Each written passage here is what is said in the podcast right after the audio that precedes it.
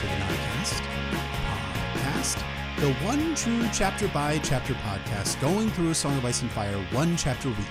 I am one of your hosts, Jeff, better known as Brandon Beefish, And I'm your other host, Emmett, better known as Poor Quentyn. And welcome to our 56th episode of the Nodcast entitled The Lion's Den, an analysis of a Game of Thrones Tyrion 7, in which Tyrion is finally reunited with his beloved father figure Tywin, friend to the small folk, and Emmett's and my's very favorite character, that Tywin Lannister. He's just my absolute fucking favorite. Same for you, I'm assuming? Of course, no sarcasm detected. None at all.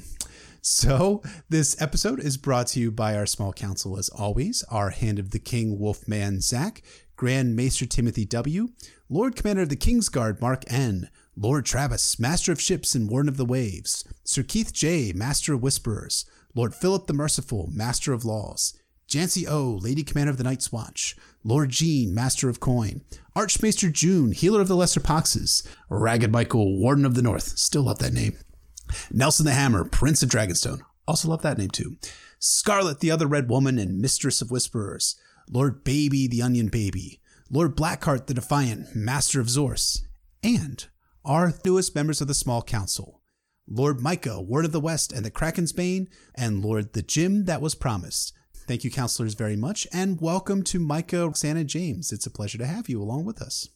Thank you, counselors, as always, and welcome to the new ones. It always just blows me away how many people are willing to support us on the Patreon. That's just great. It you know Yeah. makes me happy not only about the content we're creating, but that so many people are still excited about this universe we love so dearly. So, all sentimentality aside, before we get to a very unsentimental chapter, thank you all very much. Absolutely. Our spoiler warning, as we say in all episodes, we'll be talking about all published books. That is the five novels, the three Dunk and Egg novellas, histories, interviews, the Winds of Winter sample chapters, as well as Game of Thrones, the TV show. Anything and everything. Our question this week comes from Snark Knight, a sworn sword, who asks Hi guys, as we step closer to Tywin being on stage, do you have anything to say about the extra content in the World of Ice and Fire sample chapter on the Westerlands, which features a few deleted scenes from Tytos and Tywin, especially on the war crimes against House Reyne? Yes, this is a very interesting subject when it comes to the Lannisters and Tywin, and uh, Tywin specifically. So, you want to take us through the history of this, sir? Sure. So, for those of you guys who don't know, an extended Westerlands chapter was published on George R. R. Martin's website back in, I want to say 2014, right around or right after the release of The World of Ice and Fire itself. And it's still available. So, if you guys are interested and you're one of our patrons, go ahead and click the link here if you're reading our show notes and go ahead and read it because it's actually really, really good. It adds a bit of context and a bit more history. You can see some of the elements where George and his editors trimmed the manuscript down a little bit and kind of shortened events and condensed some of the history. But if you want to get the full out fire and bloodish type version of the history of the Westerlands, it's it's really good. So I, I strongly recommend you guys do check it out. So Tywin's war crimes in that chapter, that extended chapter, there are so many goddamn war crimes that Tywin Lannister commits, and you really get the sense, and maybe we'll talk about this a little bit more in the main cast itself, but you really get the sense that George really wanted to kind of augment this idea that Tywin was a nasty piece of work from the get go. And here's the thing. So, the major thing about all of this and about all of Tywin's crimes when it comes to House Reyne, the Reynes of Castamere, was Tywin like 30, 35, 40 years old? Was he, you know, a 50 year old man as we see in a Game of Thrones? No, he's he's not. He's actually like 18, 19 years old when he's doing all of this horrendous, awful fucking war shit, as we're going to be talking about here momentarily. So, what are the war crimes that Tywin commits in this chapter? Well, the first thing is that he beheads Lord Waldron Tarbeck and his sons for the rebellion, the Reyne Tarbeck Rebellion, which, fair enough, right? I mean, we kind of give Jon Snow props for beheading Janos Slynt because of his treason and his unwillingness to obey Jon Snow's orders. That, that reads kind of fair, right? I- I- except for that he didn't just kill Lord Waldron Tarbeck and his sons. He killed Tarbeck's cousins, nephews, and his son in law. He kills every goddamn person wearing a Tarbeck sigil on his surcoat. And then he impales the heads of Lord Tarbeck and his sons on the Tarbeck sigil and marches on Tarbeck Hall. And he does this all in order to frighten the castle into surrendering. So why does he want the castle to surrender, right? He wants to, you know, restore the Tarbecks to the king's peace and to the Lannister rule, right? That's exactly what he wants. No, no, he fucking doesn't want that. He wants Tarbeck Hall to surrender so he can burn it to the ground, which is exactly what he does, but not before his men, namely Sir Amory Lorch, tosses down Rohain, that is Lady Ellyn Tarbeck's three year old son, down a well. It's a really interesting note, as we're probably going to be talking about here when we get closer into a Storm of Swords. But there is a note here about, and no one is really sure if it was Tywin who ordered the child to be tossed down the well, or if that was just the actions of of Sir Amory Lorch. And my response to that is, oh my fucking god! Like it doesn't fucking matter if Tywin was not the one who gave the order. The fact that Tywin didn't punish Sir Amory Lorch for killing a fucking three year old means that he essentially is giving his assent to the to the action, even if he didn't explicitly order it. Now, in my opinion, he probably likely ordered it because he's a fucking piece of shit. Am I getting ahead of myself, Emmett? I feel like I'm just like just going on a rant already about Tywin Lannister it's hard to know when to stop because this is how Martin writes Tywin. As you're getting across in this chapter, Lord Tywin does not believe in half measures, as the no. quote goes. And every stage in his life, as you say, from a very young age, reflects that. And you can you can see a basis for it in his perspective on his father Tytos and why Tytos allowed his his bannermen to walk all over him. But it quickly took on its own logic, its, right. its own horrible pattern. It became mean and ends for Tywin. That's I think one of the points of the character of Tywin Lannister is how using terror strategically quickly just swallows you up, and before you know it, you're using terror at every opportunity because it's the only tool in your toolbox. It's the only way Tywin knows how to govern, and that I think ultimately is what turns all his victories into ash. And yeah, as you say, it doesn't really matter if he ordered Amory Lorch to kill that kid because he gave his silent assent to it. I don't, I don't even know if he had to. There's all these little moments when Tywin just gets to wash his hands clean and let his pet monsters do the work whether you're talking exactly. about Amory Lorch, Gregor Clegane, the Bloody Mummers. And this is, of course, a, a, challenge that all leaders face, and even the leaders we might like more than Tywin aren't free of this. Stannis has some absolute monsters working yep. for him as well that he does not kick out of his camp. People mm-hmm. like the Florents or Clayton Suggs. But with Tywin, it's it's such a strong note in his character, and as you say, Martin goes out of his way in this World of Ice and Fire chapter and in this chapter to emphasize this as the center of Tywin's character yep. and the center of Tywin's political and military history. Yeah, there's a moment that's mentioned very briefly early in that chat earlier in that chapter where it's mentioned that Tytos Lannister kind of restrains Tywin from sending back um, the the Tarbeck hostages in three pieces. And that's like the one moment where you have Tywin in restraint, but the only reason why he's, he's restrained there is because Tytos Lannister still has enough authority to essentially be able to say, Tywin, you can't you can't do that. You can't kill people and divide them into three pieces and send them back to the relatives. That's that's bad. That's very bad, Mr. Tywin. You need to settle down here. But by this point, he's 18, 19 years old, and his father is already weak and ineffectual.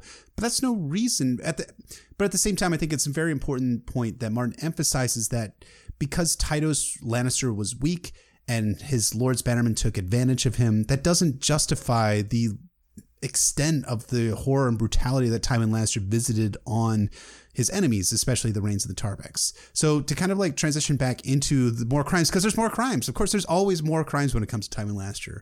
So after Tarbeck Hall is taken, he kills that three-year-old son, three-year-old kid, burns the burns Tarbeck Hall to the ground. He then heads, heads off to Castamere. And most people are, are aware of this, but for the five or six of you who have not read The World of Ice and Fire, shame on you. Go ahead and read it he at Castamere itself, all of the Reynes and the surviving Tarbecks flee down into the mines under the castle. And they tell Tywin that they have enough food to hold out for three or five years, I think. One of the two numbers off uh, that can't remember off the top of my head. And from there, they're like, "We we will never surrender. We will never surrender." And so, what Lord Tywin just says, "Fuck it, okay, fine." So he seals all of the people, all three hundred people that the Reynes have brought inside the caves to protect themselves from the Lannisters under the castle itself after they refused to surrender. And then, and then, as is famously recounted in The World of Ice and Fire in the main series itself, he redirects his stream to drown every last man, woman, and child in the mines. 300 people in total. And then, of course, because it's Tywin Lannister, after the Reynes have all died and there's like this i think there's a mention if i'm not mistaken it's one of those things that just stays in my mind but about how they could hear like the people screaming like from the distance from outside of the mines itself after all that is done he burns the castle castamere to the ground so that's who tywin lannister is i mean we uh, there's there's a segment of the fandom which thinks that Tywin Lannister is strong and effective and he's a pragmatic and he's brutal. Yeah, sure, he's brutal. He does bad things, but he does it for like the greater cause and the greater good. But how does drowning a three year old kid work for the greater good? How does drowning every man, woman, and child, 300 people in total, in the mines of Castamere, how does that work for the greater good? And it doesn't. And it's something we're going to be talking about here, especially in this chapter as we're progressing into it, is that Tywin Lannister is not necessarily this pragmatic, brutally minded person who happens to have a good end state in mind, but rather he's very much influenced by the personal. And the personal for him means that he is completely inundated with these feelings that he's being slighted or his family's honors being slighted. It started with his father Tytos and how his Lord's Bannerman took advantage of him. He takes that feeling, turns that into really, really brutal acts that supersede anything that we really see in any of the other lords. Tywin's trying to fill a hole inside of himself that's never going to be filled, especially after Joanna died, and especially after he decided to blame Tyrion for it. Right. And I think what Martin is trying to do is to break down that cold, hard face of authority that Tywin presents, that uh, everything I'm doing is for the greater good, and it's because I'm in some way a better class of person than you. I am a Lannister, I know what is best inherently, and Right. the problem is Tywin flips back and forth between that pretense and savagely acting on the behalf of no greater good than himself or even arguably his family. So I think this is in part Martin reacting against a lot of the faces of authority I'm sure he saw when he was growing up, when he was becoming skeptical about American institutions and the government and the media and the military, and probably carrying that forward to a character like Tywin, because Tywin is the establishment you know, more than really anyone else we meet in the series. Tywin represents the conventional wisdom, the man who's always been in charge, who has access to every key, who has access to every lever of power he's ever wanted in his life, and this is what he's chosen to do with it. The most, you know, respected and feared man of his generation, this is how he behaves. So I think what Martin is suggesting there is maybe the standards of respect in this society, in this generation, are horribly flawed. If this is the man they've put in charge, and he stamps that all over Tywin's backstory. Yeah, absolutely. Tywin Lannister is very much all wrapped up in that personal side, and I think it is it is an indictment on Westerosi culture and on Westerosi nobility to a greater extent that they all look up to this guy as being this mm, not wonderful, but this the the ideal that that all the Westerosi nobles aspire to. Even though even the ones that hate him are like, you got to respect that Tywin Lannister. He's a man Right. to be dealt with, and I think that I think the author is trying to show that they're wrong. Right. So, right before we get into this chapter itself, we just wanted to remind folks if you have not already listened to it, our episode about our predictions for Game of Thrones Season 8 is now out at patreon.com forward slash notacast ASOF. And for $10 and above, you are welcome to ask us questions like Sir Snark Knight did here, and we'll have, and we will have to answer these questions on the regular cast. So check us out again at patreon.com forward slash notacast ASOF. But enough about that. We've been, I was, we were on a timing streak and we're just going to stay right on this timing streak. So here is the synopsis for A Game of Thrones, Tyrion 7. And for Lord grant me strength, I'm about to reintroduce you all to Captain Dies shitting himself, Lord Tywin of House Lannister. Tyrion Lannister arrives at the camp of one of the two Lannister armies we might have mentioned last week. We did mention it. But he's not alone. He's arrived in style with Bronn the Sellsword and an entourage of classy clansmen come down from the Vale of Arryn. Is classy clansmen problematic? I maybe should workshop that line a little bit more. Anyways, as I was saying, Tyrion's arrived with 300 merry companions in the form of the Stone Crows, the Moon Brothers, the Black Ears, and the Burned Men. Meanwhile, Tyrion left Gunthor back to raise the rest of the clans on his behalf. And Tyrion is very curious about what his lord father, the richest man in Westeros, would think of all these mountain clansmen in their dinted armor and wearing their skins of animals. Maybe it'd be best if, you know, he goes down alone, right, guys? Right? No, of course not. Best for Tyrion, son of Tywin, said Ulf, who spoke for the Moon Brothers. Shagga, son of Dolph, agrees, stating that if Tyrion means to cheat them, he'll cut off Tyrion's manhood and feed it to the goats. Tyrion fishes for him sort of impatiently. Tyrion tries his best. You would question my honor? Mine? But the clansmen aren't having it. They are more wise than we give them credit for. They're going down with him whether he wills it or not. Well, not all of them, Tyrion specifies. He's only going to take a select few with him onto the camp. Chella, Shagga, Conn, Ulf, and Timett representatives from each clan, and then he gallops off. As Tyrion rides down the hill, he thinks about how absurd the clan system of government was. Everyone participated in council session, even the women. How fucking absurd. Besides, that's why they hadn't been able to rise up and take on the Vale Lords. Am I right, bros? Right? It's because of the women having a voice and not the violent abrogation of land rights by the government and the strict racialist delineation of good and bad Valemen, and how that political infrastructure strangely, strangely resulted in the bad Valemen being forced on up into the mountains and away from the good, fertile valley floor. Did I do a good enough mix of libertarian and socialist talking points, Emmett? You've come so far, Jeff, kind of. I can only come so far. Put that on the tombstone, buddy. Like I can only come so far, but in the end, it doesn't even matter. Anyhow, Bronn decides to tag along with Tyrion because, of course, it's it's fucking Bronn. Whatever. Tyrion then thinks back to the clansmen trailing him, thinking through each of these clansmen before finally reflecting on Timett, son of Timett, a war chief of the Burned Men. Now, normally these clansmen were pretty fearsome who mortified their flesh with fire, and I'm speaking specifically about the burn men here. Because, okay, and that sounds really painful, but okay, I guess. But Timett, Timett distinguished himself by no, not just mortifying like his arm or his leg or something like not or something like that. Instead, he took a white hot knife and burned out his eye because oh my god, like how the fuck do you, oh, that's horrible. And then they made him their war chief. The party progresses down the encampment, and soon Tyrion comes up to the earthen embankment just out of the way of any crossbow bolt. Hmm, crossbow bolts. I wonder if we're going to be seeing a lot more references to this weapon as we progress through Tyrion's arc. Maybe, maybe not. We absolutely will. Anyways, Tyrion shouts up asking for the captain, and Sir Flement Brax shows up and is fucking astonished that it's Tyrion. He hesitantly allows Tyrion and his party to pass on into the encampment. Inside, the commoners sleep out in the open while the knights and the lords erect smaller and lesser pavilions respectively. It's 20,000 men, or near enough as mixed no matter, and Tyrion, somewhat similarly to Catelyn, makes notice of all the Westerland sigils affixed to the larger lordly tents. The red ox of the Presters, the brindle boar of the Crakehalls, the burning tree of the Marbrands, the badger of Lydden. It's just your regular old army of fucking war criminals. Men at arms and knights shout greetings at Tyrion and his curious party, but Tyrion has his eye on the prize his father's encampment. And where has his father, that motherfucking war criminal, set up shop? Why at the inn at the crossroads with the burned out remains of nearby structures surrounding the inn?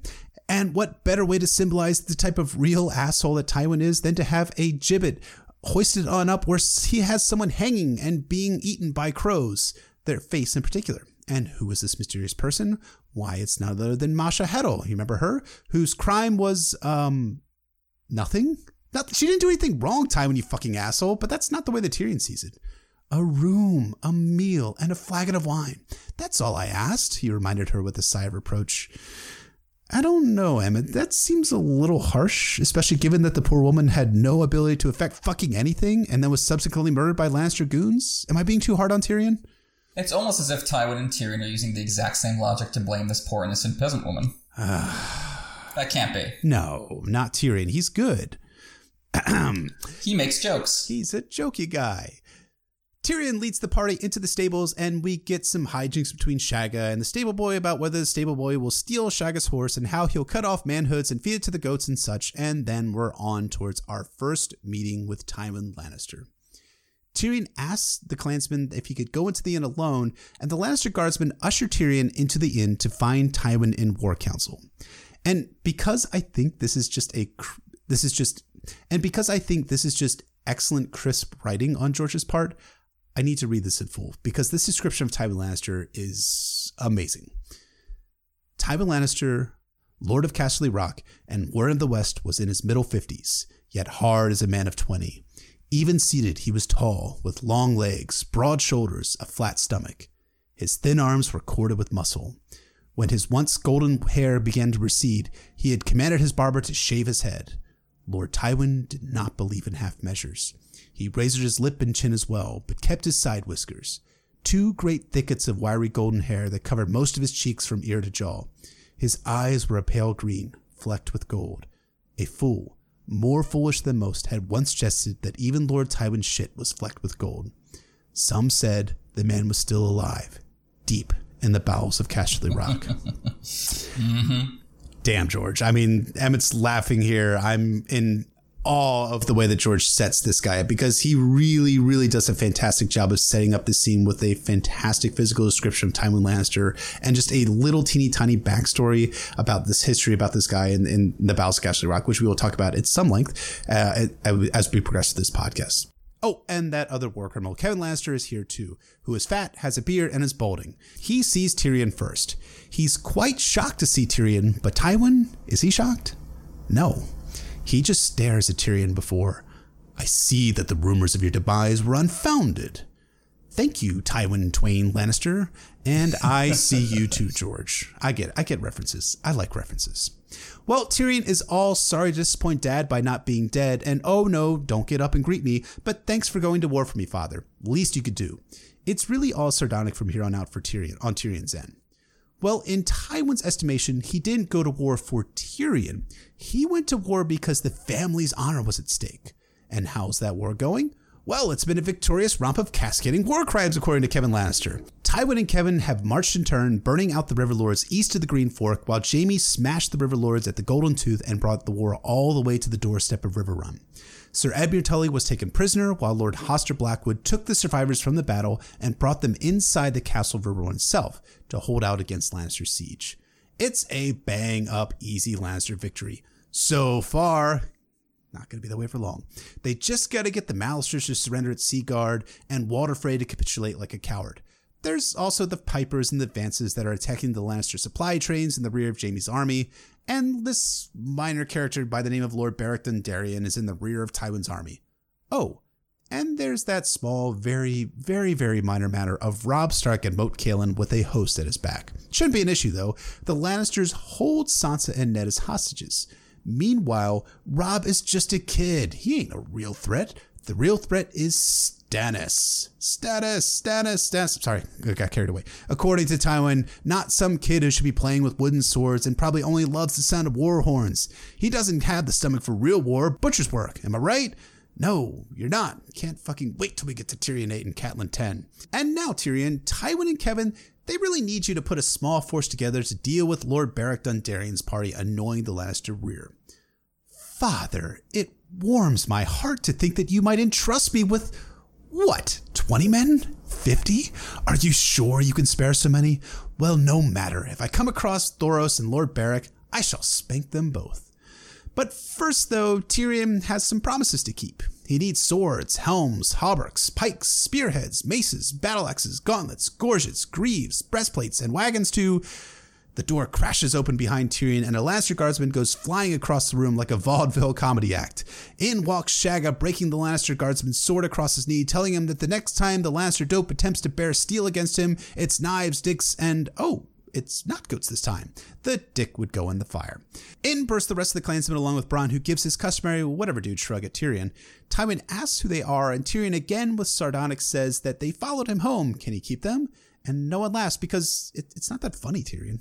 Kevan Lannister asks why these savages are intruding on their war council. And the clansmen are like, we're not savages, you oppressive, aristocratic little dicks. We're free men, and free men fucking belong on war councils. By rights, sass the Lannisters, sass them, sass. Okay. Enough. enough. I, am getting carried away. I, I know. I, I, just, I really love this chapter. Okay. Like, like I'm going to stop you, Jeff. I, I, know you're, you're not going to. The fact that you're, you're enabling me is what is what's happening here. That's actually what's happening. Is you're enabling my worst behavior. I've been encouraging your worst instincts for a while now, buddy. You're just catching on. I just, uh, we're only 56 episodes into the Nodcast, and I am finally just now catching on. Uh, you learn something new every day. I do indeed. Well, Kevan's all about to draw his sword, but Tywin stops him, and you know, give Tywin credit for one thing he really, really knows how to manipulate people. He tells Tyrion to introduce the clansmen to him and remember his manners. Tyrion does, and then introduces Tywin to the clansmen as Tywin, son of Tytos of House Lannister, Lord of Casterly Rock, War in the West, Shield of Lannisport, and once and future Hand of the King. That last bit about once and future hand, you think maybe, maybe Tywin gnaws on grievance much, sort of like another character we love? No. I don't know what you're drawing from to make that, Jeff. Both Tywin and Stannis are so good at letting things go. They they never are like mastiffs with bones. I think is the way that Stannis is described it at, uh, by Jon in A Dance of Dragons. Like a mastiff with a bone, just trying to gnaw it down to splinters. It's one of the best descriptions of Stannis for it, sure. It really, really is. Anyways, continuing in his manipulation, Tywin deftly maneuvers the clansmen towards joining up with them, saying that the prowess of the clansmen is well known in the West. But what brings you down from your strongholds? Horses, Shagga says. okay, I, I, I know, right? It's a very straight answer. You gotta like Shagga. He's just like, oh, okay, yeah, horses. We're here for horses. Well, no, I- that's not the joke, though. The joke is that he says horses brought them down from the Vale. Oh, I'm so stupid. I didn't even get the joke. wow, I'm dumber than Shagga. I, I mean, Now I get it. Now it's funny. That, yeah, I, We're leaving all this in. I, we really should. I mean, it's the most understated, hilarious line for me in the Game of Thrones because I'm like, because I didn't catch it the first couple times I read. I was like, oh wait, he's saying that horses brought them down to them from the Vale itself. But Oh, now I get it. That's actually hysterical. That, that's that's what a weird little yeah again like badum tish vaudeville kind of joke. right, right, You don't see that anywhere. That's great. no, it's Carry fantastic. But they also want silk and steel too. And Tyrion is just about to tell Tywin how he wants to murder the shit out of the asshole nobles of the Vale, as well as, you know, all the innocent small folk as well. But then the door crashes open again. It's a messenger from Sir Addam Marbrand, who reports that the Starks are marching down the causeway from Moat Cailin, and my heart is already fucking soaring. And then we get Tyrion's observation of Tywin's reaction. And this is probably my second favorite um, passage from this chapter. Lord Tywin did not smile. Lord Tywin never smiled. But Tyrion had learned to read his father's pleasure all the same, and it was there on his face. So the wolfling is leaving his den to play among the lions. Splendid. Return to Sir Addam and tell him to fall back. He is not to engage the Northerners until we arrive, but I want him to harass their flanks and draw them farther south. Kevan urges Tywin to hold out here at the end of the crossroads, a strategic point, point where Tywin could defend from Stark attack or move west to help Jaime. But Tywin, like a fucking moron, disagrees and says they're going to march forth and take on Robb Stark's army so as to lure the boy as to lure the boy lordling into battle. Kevan meekly backs off, like a coward, and Tywin turns back to the clansmen and back to manipulation. It is said that the men of the mountain clans are warriors without fear. Why, yes, everyone says that. Thank you for acknowledging this universally known truth, Lord Tywin, the clansmen kind of, but not really say. While Tywin wants the clansmen to ride with him against Robb Stark, and then they'll have all the gold and weapons they could ever want. Ah, yes, about that. Thanks, but no fucking thanks, you scheming piece of shit. You're gonna have us fight for you after we were already promised money and weapons by your son Tyrion? Sorry, wasn't in the bargain. But Tywin has a bit more manipulation up his sleeve, talking about how the Northmen were made of ice and iron, and his own men feared to face them in battle. How about now? Fight for us? Yeah, sure. I mean, you flattered us. Might as well, right? We'll wipe the floor with these Northmen. Shagga adds in that he's going to use his dicks and knives and goats again because that's his signature line. But Chella has something or someone else in mind. We will ride with you, Lion Lord, but only if your half man son goes with us. He has bought his breath with promises. Until we hold the steel he has pledged us, his life is ours. Lord Tywin turns his gaze back on Tyrion. Joy, Tyrion says with a resigned smile. And that is a Game of Thrones Tyrion 7. I, I gotta admit, like, I, I despise Tywin Lannister. I hate him. I, I absolutely hate him. But this chapter is just magnificent in its introduction of this character. And you can really feel that George has a very solid idea of who these characters are, as we're going to be talking about here. And so the introduction has to be perfect, and he nails it. And I have to admit this too. The introduction of Tywin Lannister is probably the best introduction of any major character, or really any character, at least in the Game of Thrones, until we get to Stannis in the, in the Clash of Kings prologue. What did you think, Emmett? Agreed completely. I think Tywin does get the best introduction in book one, bar none, despite my personal hatred of the man, or because of my personal hatred of the man, because all the reasons I really don't like Tywin, I think, are expressed so perfectly in this chapter by the author and by the characters. Obviously, we're introduced to a lot of characters in this first book Starks and, and Baratheons and Targaryens and other Lannisters, but Martin does such an excellent job here of establishing how Tywin has cut his way to the top by showing his political skills with the clansmen, as you were saying, and his military skills in terms of bringing the forces of the Westerlands to bear so quickly. I think we both agree that Tywin is definitely overrated as a general. Yep. We'll be getting into that oh, yeah. as we go, but credit to where credit is due. It does take some skill to bring this many men together this quickly.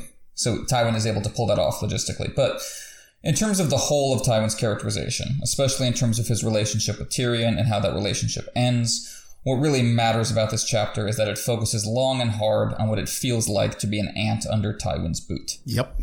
From Masha Heddle's corpse swinging in the wind outside to Tyrion feeling acutely aware of all his shortcomings at once once he's back under his father's gaze, Tyrion 7 frames Tywin as the ultimate authoritarian.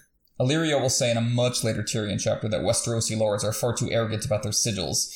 If you caged up a Lannister with a real lion, they'd learn the difference soon enough. Mm-hmm. But while Tywin thinks of himself as a lion because they're proud and majestic, presumably, I think you can see Martin framing him as a lion in the predatory sense, that he's surrounded by what's left of his prey in this chapter, and he's hungry for more.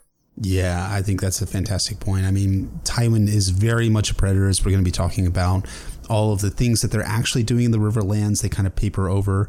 These things are violent acts on Tywin's part. This is not a defensive lion or some sort of noble lion. This is this is violence. This is a manifestation of violence and at its most brutal level and nature. And I think Martin does a fantastic job before we even meet Tywin Lannister himself of showing us who he is by the crimes that are being committed in his name and by his men. It's important for that macro element of the Lannisters being not the nice guys of the story. I think we we can all agree on that at the very least. To be a emblematic to be emblematic of who Tywin is because it's all representative of the type of leadership and the type of character that Tywin is bringing to the table. He's a predator in the story, and he's preying on the defenseless people in the same way that a lion might prey on antelope or on other defenseless animals. So it's a fantastic introduction and it really really sets the mood so so well. And you know, for us if you're reading a Game of Thrones for the first time, you're really rooting for the Starks at this point, right? You're really scared for Robb Stark, and he's up against this guy who is 100% intimidating. He is the most intimidating character that we're going to encounter, I think, in a Game of Thrones, bar none. And he's contrasted with the Mountain Clans, who we start the yep. chapter with before we meet Tywin. And the Mountain Clans are, of course, as you're alluding to in your, your synopsis, the Rousseau libertines of my socialist dreams. Uh, at least until we get to Mance Rayder. Sure. Really, I think where, where, a lot of the political ideas, I think, in the Mountain Clans kind of pay off on a bigger scale is with, with Mance and the Wildlings. We ended Tyrion 6 on a cliffhanger as he was trying to bribe his way out of a life and death situation with the clans. And Martin doesn't keep us in suspense. He lets us know immediately that Tyrion's gambit with the clans worked in this chapter because they're scouting for him right away. Yep. So we know. And so already we see that Tyrion is working the clans in both the military sense, using them as scouts, and in the political sense, in that he forces them to accompany him even though they don't let him go down alone. And he just he, he moves quickly to force them to keep up with his agenda in that regard. And I, I like this balance with the clans, as, as again you were saying in your synopsis, where they are awed by the sheer size and strength of Tywin's army, because how could they not be? As Tyrion says, they've never seen this many people before, let alone all the horses and arms. But they're not stupid. They don't let Tyrion go off on his own to talk to his dad because they know immediately that he's going to stab them in the back if they let him do that. And they're not intimidated by Tywin himself. They're not like, oh, this guy has so much gold and horses and men, he must be some kind of god or like some tired trope like that. They're like, no, you're just an old man. Maybe you can call a bunch of other men with swords to, to beat us up, but we don't have to bow and scrape to you. You're like anyone else. Which is, you know, not the kind of thing that Tywin likes to hear. Like, you know, Conn insists that all free men have a right to sit war councils, and that's a very admirable statement, and that it dovetails with Ned Stark's politics, it dovetails with Stannis' politics, especially as the series goes on, but it does not remotely dovetail with Tywin Lannister's politics. Remember what he says to Tyrion at the end of this book you feed your dog bones under the bench, you do not invite it to sit beside you at the high table. Yeah, I think it's really interesting though that you, you bring up the, the great point, and this is something I never noticed before, that of all the characters in this story, everyone is overawed at who Tywin Lannister is. Tyrion, Kevan, the other knights that are in Tywin's service. The only people that are not awed by that are the Mountain Clansmen. Like they just don't give a shit about who Tywin is and the type of optics that he's surrounding himself with, the optics of power, of brutality, of a large army they marched right into Tywin Lannister's uh, in, into the hall at the end of the crossroads and just demand things from this guy that they've never met before. But probably, I mean, the, the, again, the Mount Clansmen are not dumb. They probably are well aware of who Tywin Lannister is, at least by reputation. So that's brave on their part, and I think it's a testament to the clan political structure and to who they are as a people that they're not overawed by this sack of shit. I, am sorry, I'm, I'm, getting ahead of myself again. I apologize. They're not overawed because they have no reason to be, because this isn't the political structure they were raised in, because they don't owe him anything. And because while they, I'm sure they realize they can't fight their way out, they'd rather die trying than bend the knee to someone like Tywin. So he doesn't really have anything over them other than his, his basic political skills, which we will get to in a bit. Right. But he can't, he can't intimidate them right off the bat the way he can, as you say, with pretty much everybody else.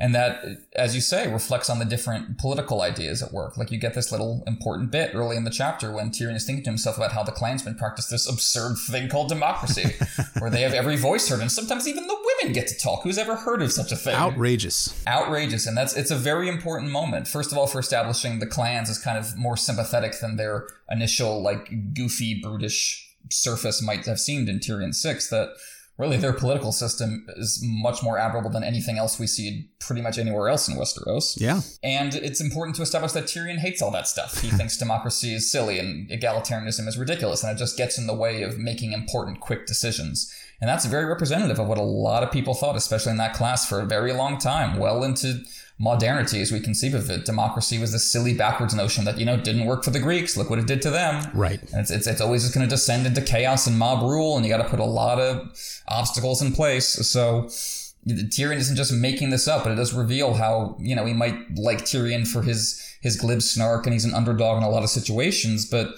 this is really, I think, more than anywhere else in book one where Martin tips his hand as to the darkness under that surface. That not only does Tyrion consider democracy to be backwards and childish, but he wants to eliminate it specifically so he can turn the clansmen into this guerrilla nightmare and, and, and, take over the Vale and de- destroy the Vale for personal vengeance. So, as I was saying in pre-production, I really didn't realize my first time through exactly how many "you are a villain" boxes right. Tyrion is Tyrion is ticking off here, but it's blatant on reread. I, it it is, and Martin said in a 1999 or 2000 interview with Amazon.com that he was like, "Oh, my favorite character is Tyrion. He's the villain, of course."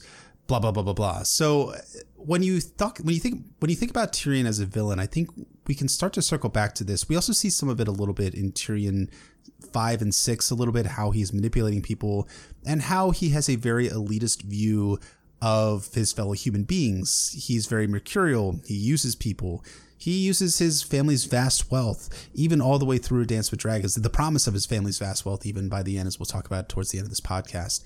And these things are not enshrining Tyrion with these optics of being a hero in the story. And I think people maybe influenced by Game of Thrones, the show, which kind of paints Tyrion in a much more positive, heroic light. Look at Tyrion and see a person I identify with, as we talked about before. He is much more of the embodiment of the modern conception. He's rational, he's skeptical, he's a little bit kind of atheistic slash agnostic in terms of his treatment of the gods. He's very much this kind of scientific guy who reads about lots of stuff. He's very literate, he's educated. But underneath of all of that kind of modernity and all those good things about Tyrion is also this level of, like you said, villainy, because all those boxes are checked off. He wants to arm the mountain clans not because he wants to liberate them, but because he wants to gain vengeance on the Vale for what they did to him by imprisoning him and almost killing him. And like we said in those past Tyrion episodes, it's really understandable why Tyrion feels this way that he wants to fuck fuck the Vale up. But he's not really taking that longer, larger view of being like, yeah, fucking the Vale Lords up and their knights up. That might be justified in some sense, but all the small folk, the tens or hundreds of thousands of people that are living in the Vale, that are living there peacefully, that had nothing to do with your capture, imprisonment, and your trial up in the Vale. That's that's that's a bit much. That's very much like this other character we're about to meet here. It's this insistence that your personal t- turmoil be reflected violently on the landscape. That your anger has to shake the mountains yeah. and break towns and break people. And that's the only way your anger is going to feel validated. I think we can see that as a through line across a lot of people in the series, some of whom are as unsympathetic as Tywin, some of whom are slightly more so. But it's it's right. definitely a common theme, and it's it's established so well with Tywin. But as as before we meet the man himself, as we said about uh, Catelyn in Catelyn eight when she was approaching Robb's army at Martin Martin is very good at drawing characters through armies to their center or through groups of people to the person at the, the core and heart of them who is leading them. So you get this sense of the people before you meet who's leading them. And we get that here when we are introduced to the army of the West the army under Tywin Lannister, who we're going to be spending a fair amount of time with. Arya ends up in their control in a Clash of Kings at Harrenhal and witnesses them uh, in that castle, recruiting the Bloody Mummers, sending them out for raiding, and then uh, marching off to eventually the Battle of the Fords. Tywin comes back with them to victory at the Blackwater, and then keeps them with him in the city through a storm of swords. After that, a lot of them demobilize, go home yep. to the Western lands. I think some end up in the siege of Riverrun in some capacity, but that's that's pretty much the end at this point of their their function in the story. But we we start with them here as this big, vast, twenty thousand strong army But as I said, we see intimidating the mountain clans, which I think is in part a way to establish just to us, the reader, how big and impressive an army this is. Yeah, it's big and impressive. It's also well armed too. I, I think when we look at the army of the West we are seeing the same sort of mentality that we see a little bit in the north in that not all of these guys are are knights but they have a lot more professional soldiers so to speak in the forms of knights in that army itself i think it's mentioned in the next tyrion chapter that they have about 4000 knights which is which is a lot it's it's a lot it just in terms of sheer numbers, but it's also a lot in terms of how you would pay, arm, and train these guys. That's a significant amount of money you would take to maintain this standing army ish. And I, and I know that's not 100% historical necessarily or true to fact. I mean, these knights weren't always just training or practicing, but they are essentially operating as the standing army ish of, of, of Westeros. So 4,000 is a huge, huge number. So we know that they're 20,000 strong. They outnumber Robb Stark's 18,000 man army. And we know that they're the second Lannister army. There's already another Lannister army under Jaime that is besieging Riverrun, which has probably similar parity to Robb Stark's 18,000. So 30 to 40,000 Lannister soldiers in the field, that's a pretty high number to put out in the field and be able to supply, maintain, train, and of course be operating here. We also know their position at the end of the crossroads, and this is really important because it is showing us that Tywin can march north to confront any Stark army that is coming down the King's Road, or if Robb Stark somehow manages to cross to the Twins and march on Jaime, Tywin could then cross the Trident and move west towards Riverrun to aid Jaime's army that's besieging Riverrun. But it's also a bit reflecting Tywin's elitist view of people. So we see immediately that he is positioned at the end of the crossroads and he steals the property out from under the people living in the Riverlands. And the end of the crossroads itself is taken violently away from its owner, Masha Heddle, because Tywin, he's got a monopoly on violence. He could take the end of the crossroads and he doesn't give a shit that he's taking something by force. And then, of course, he hangs Masha Heddle afterwards for her crime. It's not a crime. God, such a fucking asshole. And then we also see that Tywin is encamped in the permanent structure in the crossroads. Lords are in their great pavilions, knights with their tents, and common men are sleeping out under the stars.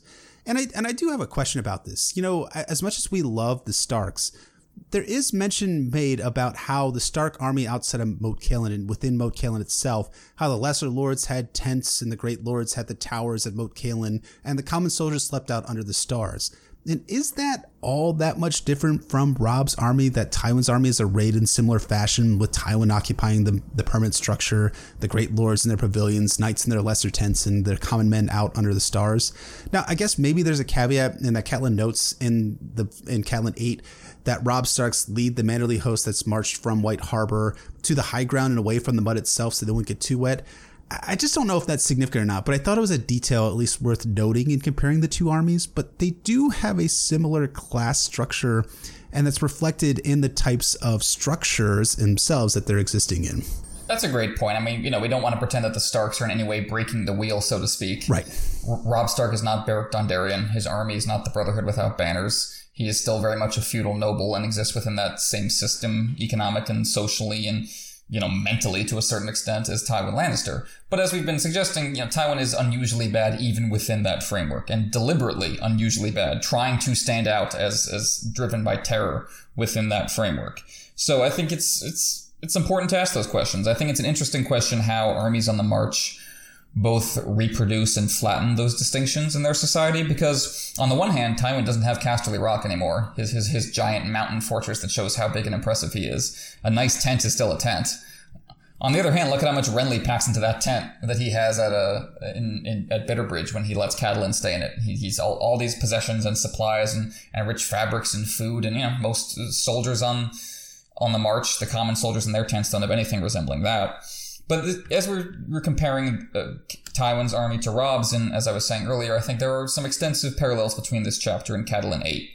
that we did last week, and they really stood out to me in this reread. Most obviously, of course, we're seeing two armies preparing to meet in battle. The forces of North and West gathered together under Stark and Lannister.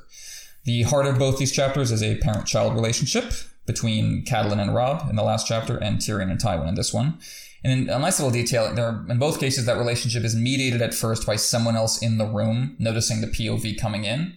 When Catelyn entered the council session in Moat Cailin, Grey Wind noticed her first before Robb did, and when Tyrion comes into the inn at the crossroads in this chapter, Kevan notices him before Tywin does. In both cases, our POV is turning up with a bunch of companions who will join the army. Catelyn has the Manderleys, uh, Tyrion has the Clansmen.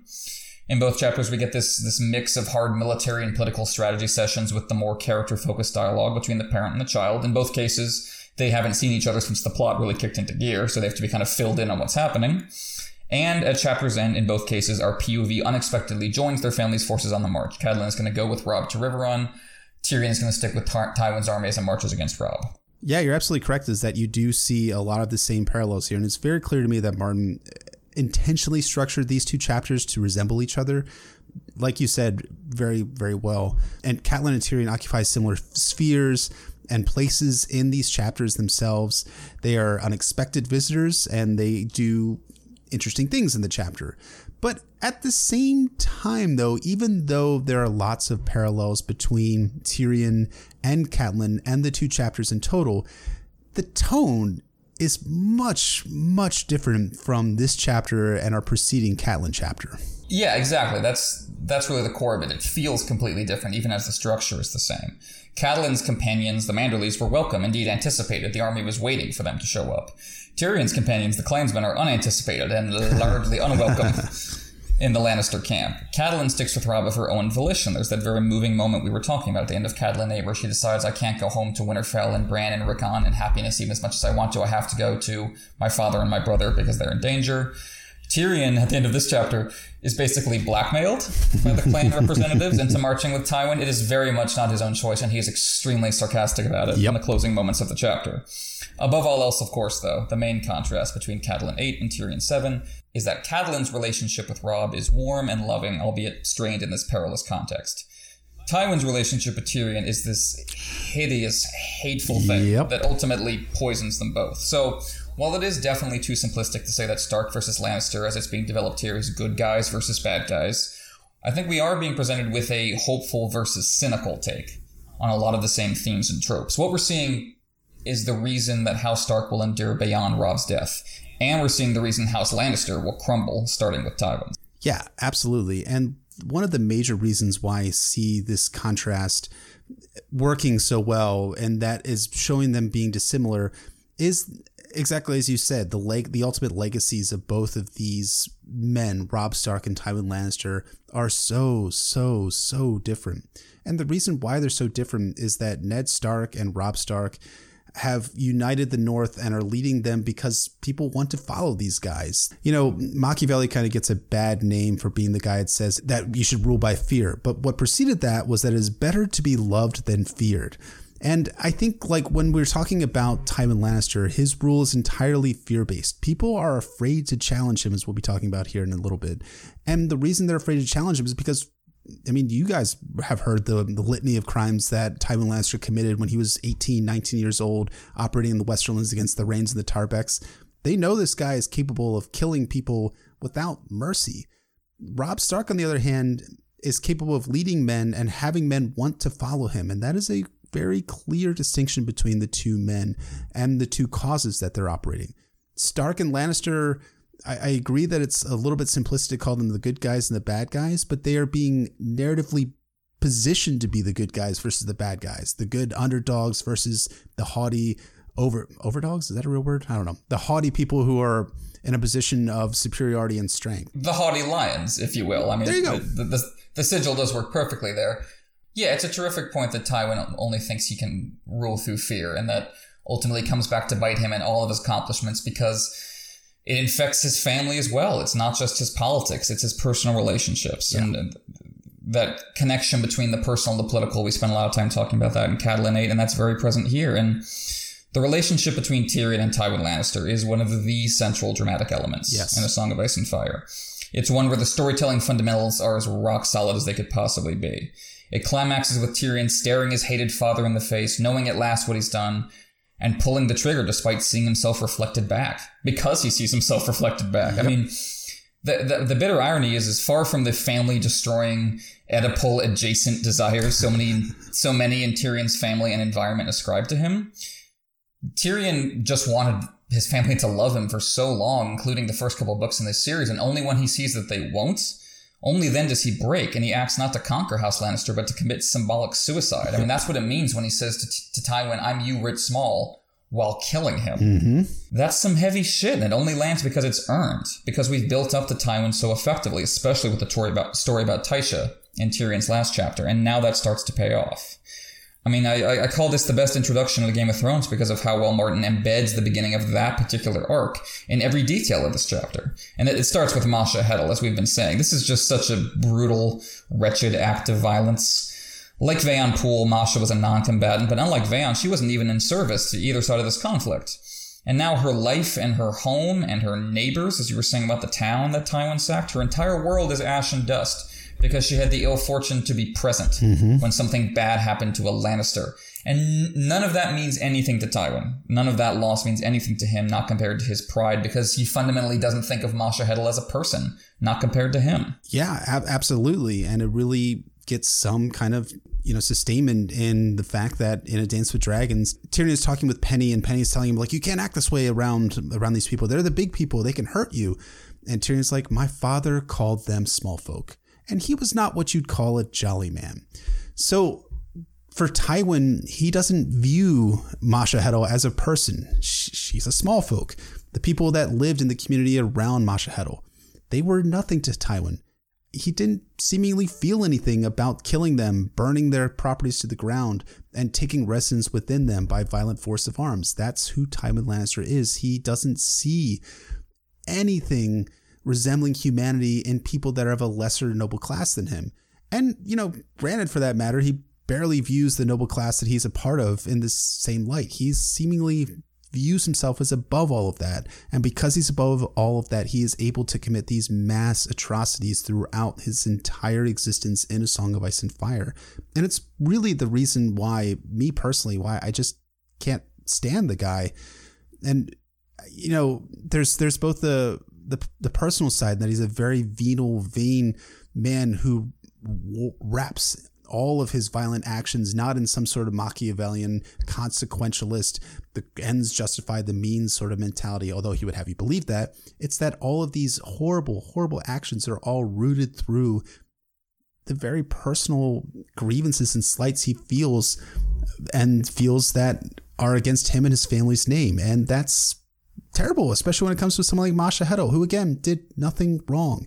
But the fact that she happened to be present when the Lannister family name, his name in particular, were undercut and shown to be weak means that she is dispensable and she's not even a human being. And that's terrible. Tywin's self justification is that he commits these acts of terror in order to impress Lannister reputation and pride. And Lannister reputation and pride is his source of power. So if he's going to do anything good for his family or the rest of Westeros, he has to have that power in his hand. Yes. That's the justification he expresses to many characters in many forms and almost certainly in his own head. But I think Martin wants us to dig behind that image and see what's really going on, especially as we go throughout these first three books and coming back to it and reread that's so clear because we know where it's going. So we can see that this is not about using, to borrow a line from Gangs of New York, the spectacle of fearsome acts to coldly instill this image of, of you in people's heads to affect their behavior. Because as we've been saying, Masha had nothing to do with this. So killing her in no way alters the calculus of whether a Lannister is going to be threatened like this again. All she did was urge Catelyn to take the dispute elsewhere because she knew at some level she was going to pay for it, and she did. So what's the message Tywin is sending by killing her? What's the behavior he hopes to change? What is the lesson being learned by the enemies of House Lannister that would supposedly justify this murder in Tywin's eyes? It's not there. To borrow from Schindler's List this time, Tywin is setting no rules that you can live by. To, I mean, to be clear, his behavior would be reprehensible even if it lived up to the image in his head, even if his cold, horrible logic did make internal sense, it would still be bad. But Martin is making plain right here from the outset that it doesn't. Tywin is a brute for a purpose in his mind, but his hypocrisy reveals the hollowness of that purpose. That'll come out in full, of course, when we get to Shae, and we Tyrion finds out that his dad shares the exact same predilections as Tyrion and his father Tytos. And uh, the the layer to that we get in terms of our POV is that Tyrion despises his father for all of this and how Tywin has treated him, but Tyrion imitates the father he hates. Look at how dismissive he is of poor Masha's fate. And he says, like, all I asked of you was a room and a drink. And he's just, it's not even that he's not sad about her death. He's, he's making a joke. Yeah. He's looking at this, like, crow eaten corpse of this innocent woman and going, yeah, well, if only you'd given me, like, a hot dog. Womp womp. That's, that's his response, which, I mean, we, t- we talk about how uh, Tyrion's snark kind of gets empty on the, show, on the show. But I think part of it is that when it's used effectively, it's used like this, where it's gallows humor that reveals kind of how dark Tyrion is. Like you shouldn't be making gallows humor at this moment, but he is. Yeah. Which is so that shows he doesn't really think Tywin's behavior is all that wrong. Maybe he can make the intellectual case why that's too brutal. He doesn't feel it the way I think Martin wants the audience to. Tyrion very much reflects his father. He is his father writ small, as he says in his final chapter in A Storm of Swords. And being writ small means that he looks at the body of Masha Heddle and sees not terror or horror, or feel even a sense of like, man, that that really sucks. It's more like you should have given me a drink. You shouldn't have. You shouldn't have fussed with me at, at the end of the crossroads. He sees her almost the same as Tywin does, as almost inhuman, as basically a, a gnat that could be swatted away, and that's man, and that can be joked about in, in Tyrion's mind. You should have given me what I want, and you didn't. So now you're dead. Right.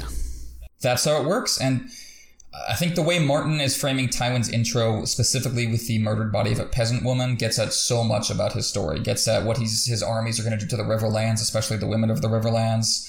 What happened to Elia Martell? What happened to Tytos's mistress? Uh, and, and, and personally, when it comes to Tywin and Tyrion, it points forward to Shae's death as the fallout of the murderous dynamic between father and son that we first see Tyrion and Tywin meet under the shadow of this murdered woman definitely points the way forward to Shae.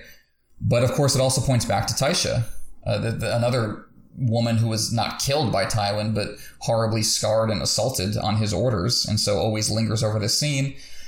And Joanna, that's the other kind of ghost hovering hovering over this scene, is, yep. is Tyrion's mom, is Tywin's wife, who died giving birth to Tyrion. And especially coming back to this after Tywin brutally confirms that he blames Tyrion for his mother's death, which is, is so appalling it's hard to put into words. Mm-hmm.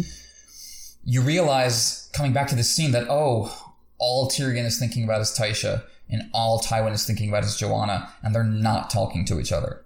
Because every time they look at each other, this is all they're thinking about are these these dead or lost women that they they can't get past and took away the best part of themselves, and now just the worst part of themselves are left fighting with each other. These are the ghosts that Tywin and Tyrion bring to the table anytime they talk. This is their ultimate inner ammunition against the other. Now, to be fair, when we're saying about how much Tyrion imitates Tywin as like Tywin. Let's pause to note that Tyrion hating Tywin about Tysha is perfectly justified. Sure. Ty- Tywin hating Tyrion about about Joanna is horrible and not justified in the least. No, it's not. But I think it's Martin does a really good job here of setting subtext. So when we come back and reread this chapter, knowing that Tywin will eventually tell Tyrion, You asked that? You who killed your mother to come into the world? You are an ill made, devious, disobedient, spiteful little creature, full of envy, lust, and low cunning. Men's laws give you the right to bear my name and display my colors, since I cannot prove that you are mine. To teach me humility, the gods have condemned me to watch you waddle about wearing that proud lion that was my father's sigils and my father's before him. But neither gods nor men shall ever let me compel you to turn Casterly Rock into your whorehouse that's overt when we get into Tyrion's first chapter in Storm of Swords. But when we go back and read this chapter from A Game of Thrones, that over the top context we see in Storm is very, very much present here in the subtext. That Tywin is looking at Tyrion as this person who killed Joanna Lannister, and Tyrion is looking at Tywin as the person who had Tysha raped. Tyrion is absolutely justified in feeling hate and anger towards Tywin for the treatment of Tysha. Tywin is not justified for blaming Tyrion for Joanna's death. I think you said it perfectly. That later scene is under the surface. The scene where Tywin finally bursts out and says what he, he feels about Tyrion. You can already sense it here, even if it's not put into words. When Tyrion says about how he feels small and weak and lesser as soon as Tywin's eyes are on him, aware of all his shortcomings and deformities. That's Tywin saying you're an ill-made, spiteful little creature without yep. having to say it. That's him saying it with his eyes and his mood and just his presence in the room. That's the full brunt of their toxic dynamic coming to bear in every little interaction. That's the thing. You got to know that every conversation between Tyrion and Tywin has probably worked this way. Mm-hmm. Their entire life, where they just they can't stand to be in the room with each other, and that just wears on a person, just on their soul over time. This this explains why so much of what was good and wanting love in Tyrion has just been chipped away at, not just out of the, the sheer brutal deconstruction of something like Tysha, but also just the day to day inhumanity that comes off of Tywin Lannister, like like a glow. And it, immediately you see that in the dialogue in the scene, in the first conversation that we see between these two in the series. Tywin promptly holds Tyrion responsible for his own kidnapping, foreshadowing how he will hold Tyrion responsible for the, the circumstances of his own birth. And he holds up Jaime as the shining model who would never let himself get captured by a woman which is just absurd. First of all, it's hilarious to think about in the context of Brienne, like when Jaime gets his ass kicked by right. Brienne in a storm of swords, and very much gets himself recaptured by a woman. But also, like what Jaime would have done at the end of the crossroads, gotten himself killed. Right. He would have been outnumbered 12 to 1. And very crucially, those 12 guys had already drawn their swords. Mm-hmm. So Jaime has no chance to break away or take out a few of them first. As good a swordsman as Jaime is, he'd be dead meat. And that's what Tywin is saying should be the model. Like, I mean, it's Jaime's recklessness that gets him to walk right into Robb's trap at the Whispering Wood, just as Dad will walk right into Robb's trap at the Green Fork. Mm-hmm. So again, these layers on reread where you realize how like rotten and shallow Tywin's mindset is on every level. Or like just look when he tries to give Tyrion a command to deal with Beric, he just does, he does it so nastily. Right. Like, do you think you could deal with that without making too much of a botch of it? like, ooh, that just makes like the hairs on the back of my neck stand up because that's like such a toxic family thing to do. Is just be mean for no reason in a way that doesn't help you in the conversation just because you, you, you feel like you need to purge yourself. Like that's how Tyrion and Tywin talk to each other. Mm-hmm. Just compare that to the respectful conversation Robb and Catelyn had about the strategy last week, where it's like Catelyn was like, "Good, I'm encouraging him. I gotta let him know that was maybe a mistake without crushing his newfound confidence in himself." And compare that to Tywin going, "Do you think you could handle this without screwing it up like you screw up everything else?" Yeah, it's it's so tense their relationship. It's so fraught with these ex- this extraordinarily long history of hatred and this undercurrent of violence and these this subtext of Joanna and Tysha. And what I think is really, really interesting though is Tyrion's response to all of this. So Tywin is all like, don't make a botch. Can you think you can handle that? Not make a botch it. That'd be fine. But Tyrion, interestingly, like his response to Tywin is to like kind of make a joke of it all. Like he, that's his, that's his recourse. That is his, uh, what's, what's the word? The psychological word for uh, his defense mechanism. Yes, there you go. Thank you. Yeah, his humor is his defense mechanism. And I think there's a really cool parallel that we see later when uh, Aunt Genna Lannister is talking, or Aunt Genna Frey, whatever you want to call, is talking with Jaime in A Feast for Crows, where she's comparing how all of Tywin's brothers interacted with Tywin himself, talking about Kevan having to live in Tywin's shadow. And then Tygett tried to be his own man, but he could never match your father. That's more of the Jaime role, and that just made him angry as the years went by. And then here's the Tyrion parallel. Gerion, or Garion, Gerion, Garion, whatever. Gerion made Japes. Better to mock the game than to play and lose. So that seems to be Tyrion's model of how he's operating here. He's operating almost as the Gerion Lannister type character here. He's making Japes as Tywin is being this rude, condescending son of a bitch to Tyrion the entire time. But what Gerion and before him and what Tyrion is doing now. It's just a defense mechanism to kind of deflect this because this is the only way that these characters can deal with who Tywin is, is this nasty, awful person. And Uncle Gerion was Tyrion's favorite uncle, as he says, so it makes perfect sense. Tyrion probably adopted this technique by watching his uncle, and that's how his uncle dealt with Tywin, and that's how Tyrion decided he was going to deal with Tywin. But as you say, it, it doesn't work. It's Tyrion's armor, to get back to what he says to mm-hmm. Jon Snow, but the armor is ultimately hollow because it doesn't stop the pain and it only gets Tywin more and more angry because the other person I'm sure that that japing silly technique reminds Tywin of and the other ghost in the room is his father Tytos. Yep. Because ultimately the fear here on Tywin's part, and you really see this with Tysha, of course, is that Tyrion is going to become Tytos and he's going to humiliate and, and drag down the Lannister name just as Tywin believes Tytos did. And so that's what leads Tywin to be so brutal regarding Tysha and later Alayaya when we get to uh, the end of a Clash of Kings and the beginning of a Storm of Swords. But the, the great irony here, though, is that by treating Tyrion this way, Tywin has actually made Tyrion in his own image. Tyrion isn't Tytos, he's Tywin. Right. And what that reveals is, is that Tywin and Tytos actually had things in common no matter what the former tells himself. So yep. you, you get this this horrible tragic decay where the commonality among Lannister men, which could lead to bonding, among them instead leads to alienation and ultimately destruction, where every generation hates the one before it and turns on them and destroys them and ends up hollow. Tyrion can't bear being his father, but who else is he going to be? It's it feels so strongly when I reread this chapter like like they're literally one person, mm-hmm. like they're arguing inside one head. These are two aspects of the same mm. person. So that so the hatred between them is self-hatred. And the oppression from Tywin to Tyrion reflects his repression of himself. Oh yeah. And as I said, so when you get to Tyrion killing Tywin, it's it's a murder, but it's also a suicide. It's also mm. Tyrion trying to wipe himself off the face of the earth and all his pain and all his Tywinness and hope he can just just get it all away. Oh yeah, I mean, we get to Dance with Dragons and we have Tyrion. Uh, his intensive self-loathing is all related to him killing Tywin. I mean, he's he thinks about Shae a lot as well, but he thinks about Tywin. It's like, Father, are you watching me down in all the in the in the lowest depths of hell as I put the the House Lannister to rest? Like these that like that is very like Tyrion's nihilism that we see in A Dance with Dragons.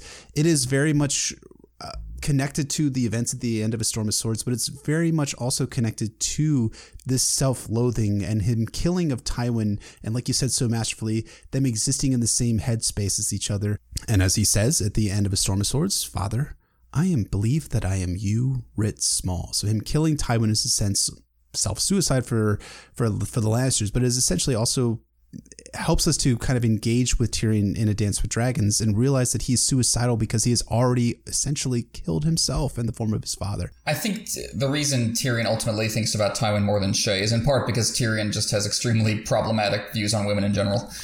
That's true.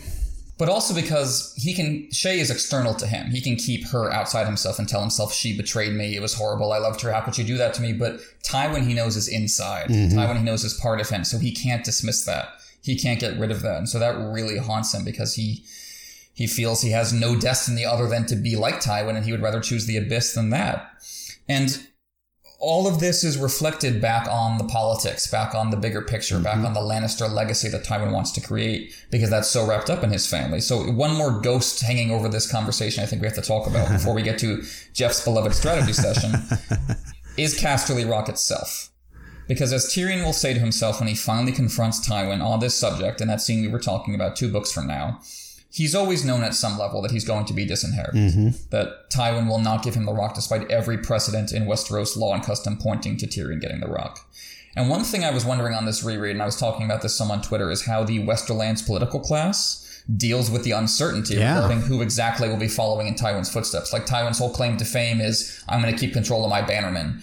But a huge part of keeping control of your bannermen, as so many leaders say in the series, is providing this reliable line of succession and this clear, yep. I'm in charge now and here's my heir who I'm training to be good at what they do, they do, and then they're going to train their heir like this. And that's, you know, that's, that's, ideally, that's how the system is supposed to work. And there's this kind of uncertainty here. Tyrion is neither a pariah among the Westerlands nobles, as we see in this chapter. They're all like calling out to him as they pass and like, oh, hello, Tyrion, good to see you alive. But he's not the center of attention either, like he would be if he was the heir to like the richest house in the kingdom. Yeah. Like, you know, if he really, if he was the public heir of Tywin Lannister, there would always be courtiers swarming about him, wanting to be his best friend and his confidant and get in close with him. So that suggests that the Westerlands nobles are trying to stay on Tyrion's good side because they don't know what capacity and what power he might develop in life, but that they know he's not the heir. And that is that kind of unspoken untension that can just destroy a family from the inside out, a noble family or otherwise. And it does. Yeah. So there are just, there's so many interlocking, intersecting layers of dysfunction. Oh my goodness, yeah. The dysfunction between Tywin and Tyrion, the dysfunction between Tywin and Tytos, the dysfunction between Tywin and the political future of the Westerlands, between Tywin and the unlucky civilians in his path. It's this Greek tragic house of cards that is designed to collapse at this exact pressure point between father and son. And of course it does at the end of A Storm of Swords, and we see the ripple effects all across Feast and Dance. Yeah, it is 100% dysfunctional. And it is so dysfunctional that Tywin is, and George R. R. Martin has made this point explicitly that he's thinking that he can name Jaime Lannister as his heir. But wait, Jaime's in the King's Guard, and you can't name a King's Guard as heir to Casterly Rock. Like he still has these delusions in his mind. He despises his son so much that he's willing to break all Westerosi cultural norms and bounds in order to name a son who is now a bearing the white cloak as his heir. But Enough of that character shit, Jeff. Take us into battle. Oh, the battle stuff. Yep. Time to let that freak flag fly and talk some more war shit. But I'm going to pare this down a little bit from the last time because, you know, think maybe I let my freak flag fly a little too high and got a little too war nerdy about these things. And I think the best way to do some of this battle planning analysis stuff is to talk about it in terms of character. So instead of going through the military decision making process, I think it's important to talk about Tywin's build up to the battle and how his war planning characterizes Tywin. And George R. R. Martin does this, I think, in three major ways. And the first is that in that war council session with the Lannisters, Tywin is displaying a lot of arrogance. He says, No sword is strong until it's been tempered, Lord Tywin declared. The Stark boy is a child. No doubt he likes the sound of war horns well enough and the sight of his banners fluttering in the wind, but in the end it comes down to butcher's work. I doubt he has the stomach for it. Uh, what we're seeing here is that Tywin is thinking that because of Robb's youth and inexperience that he's not that he's going to run from battle and that he doesn't really matter all that much in terms of the battle to come. And that arrogance is going to have some pretty significant ramifications for the for the Lannister armies, both Lannister armies, as we're going to discover here in a few chapters. The second aspect is that Tywin is very overconfident about his chances and about the situation in the Riverlands. Yes, he has some reason to be confident because they have won a fair number of victories so far. They have not suffered any setbacks, but at the same time, he's got some real problems on his hand. And he doesn't he dismisses these problems. So he says, Frey, that is Walder Frey, only takes the field when the scent of victory is in the air, and all he smells now is ruin. And Jason Mallister lacks the strength to fight alone. Once Jaime takes Riverrun, they will both be quick enough to bend the knee. Unless the Starks and the Arryns come forth to oppose us, this war is good as won. Interesting. I one one thing I think to, to bring up here is that Tywin is thinking that Riverrun is just about to fall, and maybe that's the case. But at the same time, as we see at the end of a Storm of Swords on into a Feast for Crows, Riverrun is able to withstand a siege for a long time against the Freys and the Lannisters that come up on it after the Red Wedding. So, and Riverrun is a really, really easily defensible location, as we'll be talking about here when we get to Catelyn's 10th and 11th chapters from Game of Thrones. And then finally, the major thing that we see here is that Tywin doesn't listen to advice. Sir Kevan Lannister tells Tywin, We are well situated here, close to the ford and ringed by pits and spikes. If they are coming south, I say let them come and break themselves against us. Then Tywin responds, The boy may hang back or lose his courage when he sees our numbers. Again, overconfident. The sooner the Starks are broken, the sooner I shall be free to deal with Stannis Baratheon. Tell the drummers to beat assembly and send word to Jaime that I am marching against Robb Stark. So Kevan Lannister is correctly pointing out that Tywin is well situated here at the end of the crossroads, as we talked about in the Catelyn 5, uh, not a cast episode the inn at the crossroads stands at the intersection of all of the rivers that are coming in and around the Riverlands themselves. So if Robb Stark somehow crosses the Twins and marches against Riverrun, Tywin can move to intercept Robb Stark. If Robb Stark comes south, the inn at the crossroads is a fairly defensible, easy to defend location. And I have to give Kevan Lannister one thing. He gives good advice to Tywin Lannister here. But because Kevan Lannister is living in Tywin's shadow, Tywin is able to push him away, and Kevan meekly assents and bows his head and said, It must be done. And I think it's really important when we're talking about this to contrast this to the last Catelyn chapter and to Robb and his battle planning. And we see in Robb someone who, one, recognizes the fault lines in his army and the potential plans that he has in front of him, and he's considering his options very carefully. Secondly, he's really unsure whether he's going to win the field and scared that regardless if he loses that his family will die.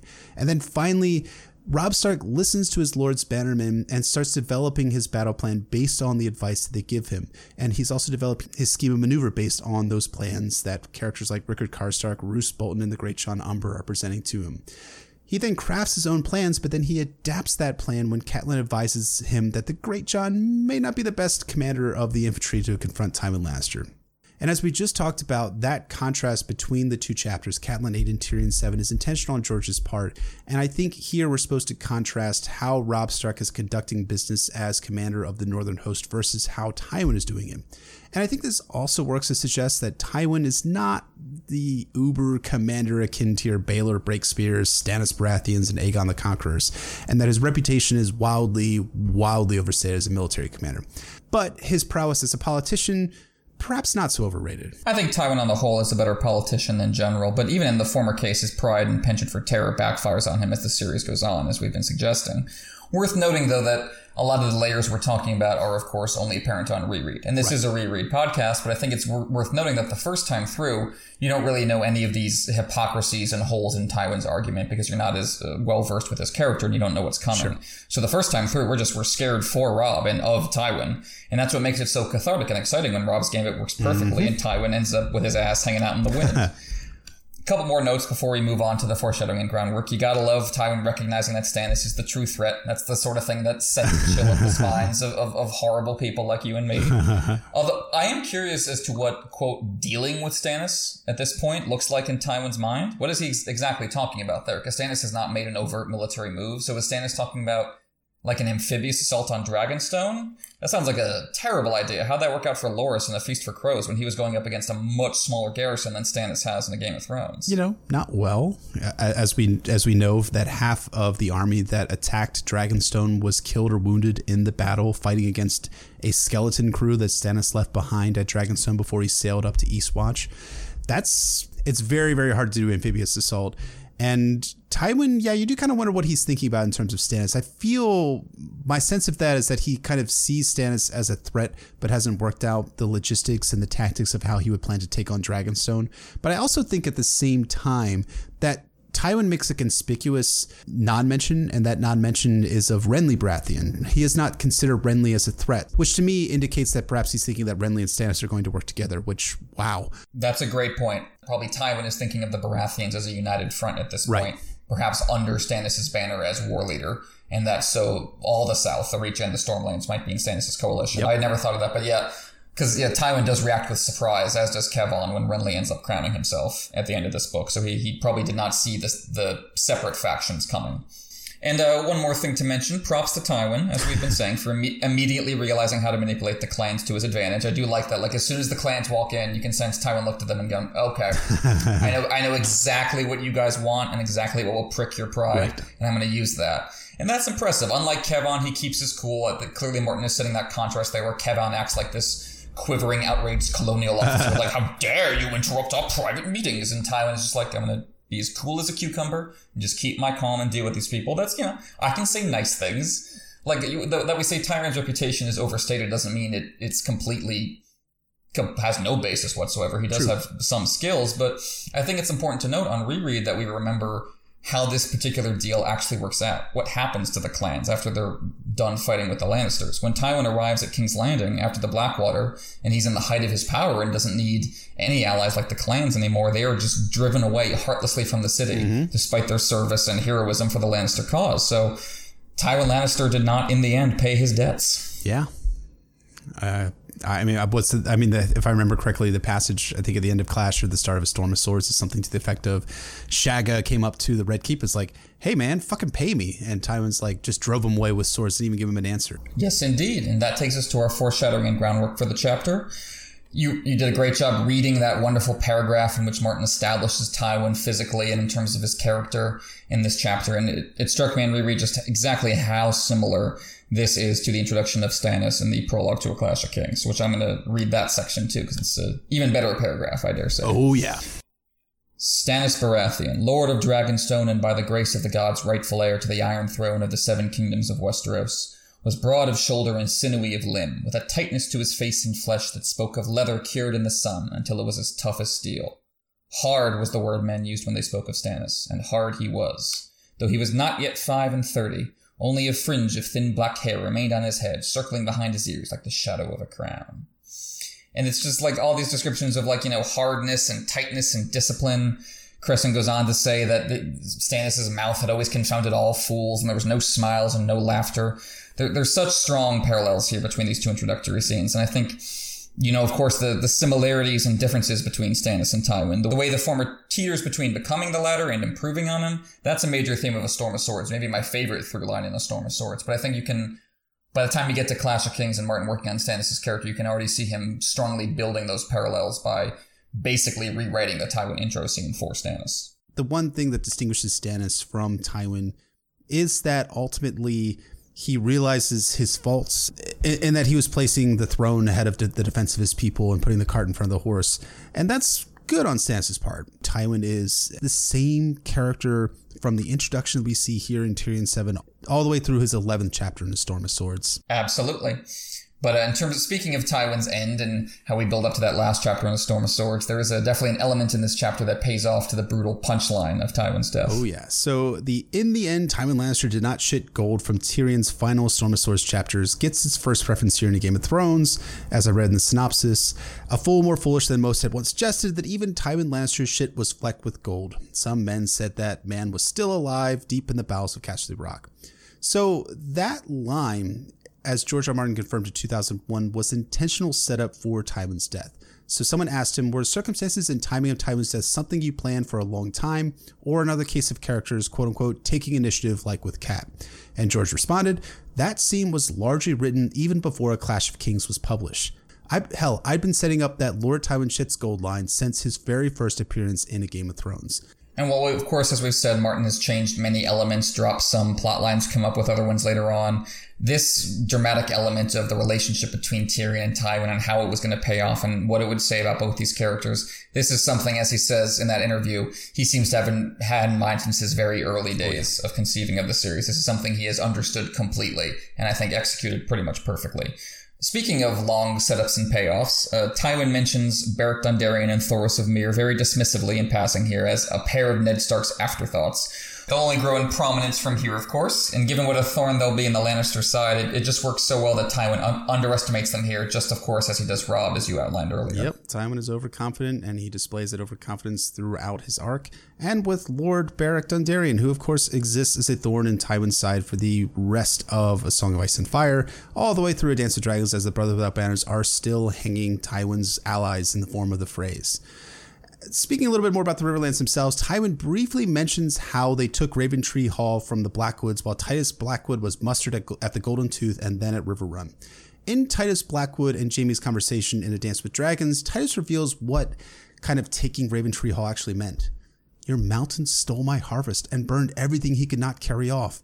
He put my castle to the torch and raped one of my daughters. I will have recompense. So Tywin and Kevan's casual recounting of Raventree, Raventree fell at once, and Lady Whent yielded to Harrenhal for want of men to defend it. Sir Gregor burned out the pipers and the brackens. Always, always minimizes the specific type of terror and war crimes that the Lannisters commit in the Riverlands. And it's good as the story has progressed that we get a fuller accounting of the monstrosity of that Lannister war machine. It reveals, as we've been suggesting, how Tywin's policies always lead to blowback. I mean, Ty- Tywin will tell Joffrey that you have to serve your enemies steel and fire when they defy you, but then you help them back to their feet when they get on their knees. But if you serve them steel and fire like this, then they might never go to their knees because they hate you that much or because they feel like they have to keep fighting for what they've lost. We're going to see a lot of that when we get to Robb's crowning ceremony at the end of this book. And I think you can definitely see that in terms of the Blackwoods will probably not stay loyal to the Lannisters nope. for long, in large part because of what Tywin and Gregor did to them. And speaking of Tywin actually getting along with these kind of low class violent guys he hangs around, you, you, do get that lovely little line in this chapter where Tyrion's introducing Bronn, saying he's already changed sides twice in the time I've known him. You ought to get along with him famously, father. Which again is the you know a joke that hides a lot of pain and toxicity in Tyrion and Tywin's relationship mm-hmm. right there. But as it turns out, Tyrion's right. Bronn and Tywin do get along very well indeed come a storm of swords, because Tywin is the one who knights Bronn, Sir Bronn of the Blackwater, and in doing so is able to steal Bronn away from Tyrion, more or less. So, as it turns out, they get along much more well than Tyrion would like. You know, I think that's actually, it's funny now that I'm thinking about it. It might be a joke at, at Tywin changing sides during, say, Robert's Rebellion, for instance, where he was originally. That's what I think uh, Tyrion is going for there, yeah. Yeah. Tywin's a weather vane. Yeah, and of course Tywin does knight Bronn and tries to steal Bronn away, but I mean there are still moments in A Feast for Crows where Bronn is still somewhat fondly thinking of Tyrion, at least so much as to name his stepson from Lollys Tyrion. So the relationship with, between Tyrion and Bronn, Tywin tried to break up, but ultimately I have a feeling that Bronn will still play a major role in Tyrion's story going forward. Oh, agreed. For sure. That's a great point. I, I, I love that little mention of Bronn's Bronn naming his stepson Tyrion, and I, I, look forward to seeing their reunion in the books to come for sure. Mm-hmm. And that takes us to our uh, theory and discussion portion of the episode. So, of course, Tyrion never gets to tell Tywin how exactly he intends to convert this vale into a smoking wasteland because Shagga son of Dolph, interrupts by throwing the captain of the guard into the fireplace, as you do. But What might he have said? How would you convert the Vale into Mordor, Jeff? I know you hate talking about military scenarios, but maybe you'll indulge me. Oh my gosh, I hate it so so much. I mean, uh, why did you even bring that up? I mean, that's I, I hate it. Well, I'm, I'm again, as I've said, a neophyte in such matters. But even even my little brain can comprehend that the clansmen strategy as they got armed and maybe trained by the Lannisters would involve their classic guerrilla strikes that they've done before, but more aggressively, probably more of them, and just ramp up a pattern from there. Does that sound somewhere in the ballpark? That sounds pretty accurate. I mean, part of the the escalation of, of insurgency and of guerrilla warfare is that you don't always want to stay the insurgents forever because you're never actually going to win. Eventually, you have to graduate towards large scale conventional warfare. And we do see that in, historically in the form of Mao Zedong and the Chinese Revolution in the 1940s after World War II, where they do graduate from guerrilla warfare to open warfare against the Japanese during World War II themselves, and they carry that war on to the uh, fighting against the Chinese nationalists in the late 1940s. So, how do you escalate from guerrilla strikes? So glad you asked. Allow me to introduce you to two of the greatest practitioners of guerrilla warfare in human history Che Guevara and Ronald Reagan. so happy to share a sentence together. I have no doubt. So Che once said, "Why does the guerrilla war? Why does the guerrilla warfare fighter fight?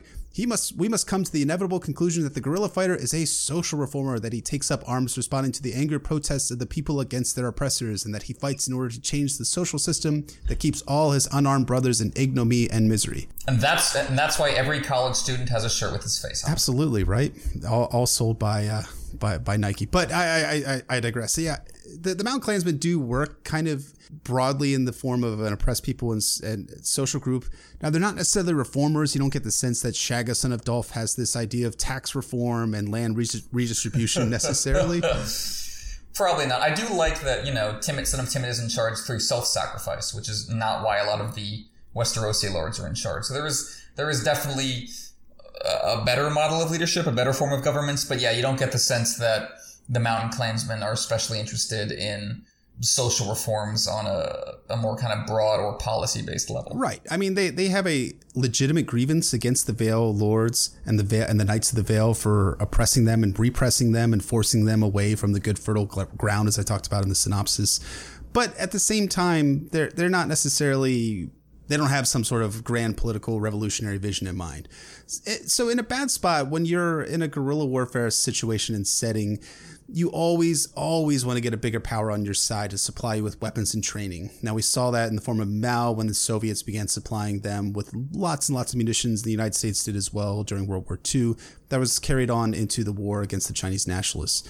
But we also see that in the form of Ronald Reagan and the Afghan Mujahideen and the Nicaraguan Contras versus the Soviet Union slash the Nicaraguan Sandinistas in the 1980s, and the idea of the Reagan doctrine rolling back communism. So the idea behind that was to give the Mujahideen Stinger missiles so they can shoot down Soviet helicopters that were flying around.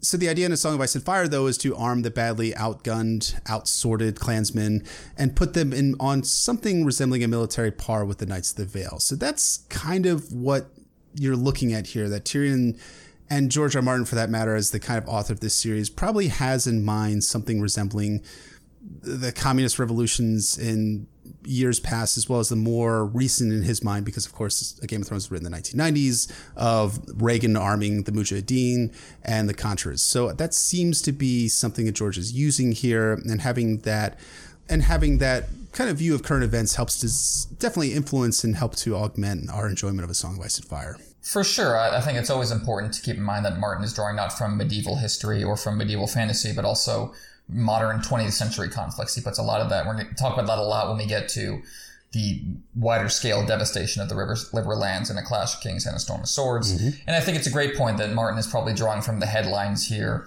when it comes to guerrilla warfare as part of the Cold War, especially as a, a lefty leaning dude himself. One of the big left lefty grievances against Reagan was the Iran Contra scandal and all the kind of areas that touched on, including supporting this particular side in the war in Central America. So I think that the cynicism with which Martin is writing this dynamic about Tyrion wanting to use the clansmen and, and wreck their personal political system just for his own ends, I think that reflects Martin's overall perspective on these these conflicts and probably on the Cold War as a yep. whole.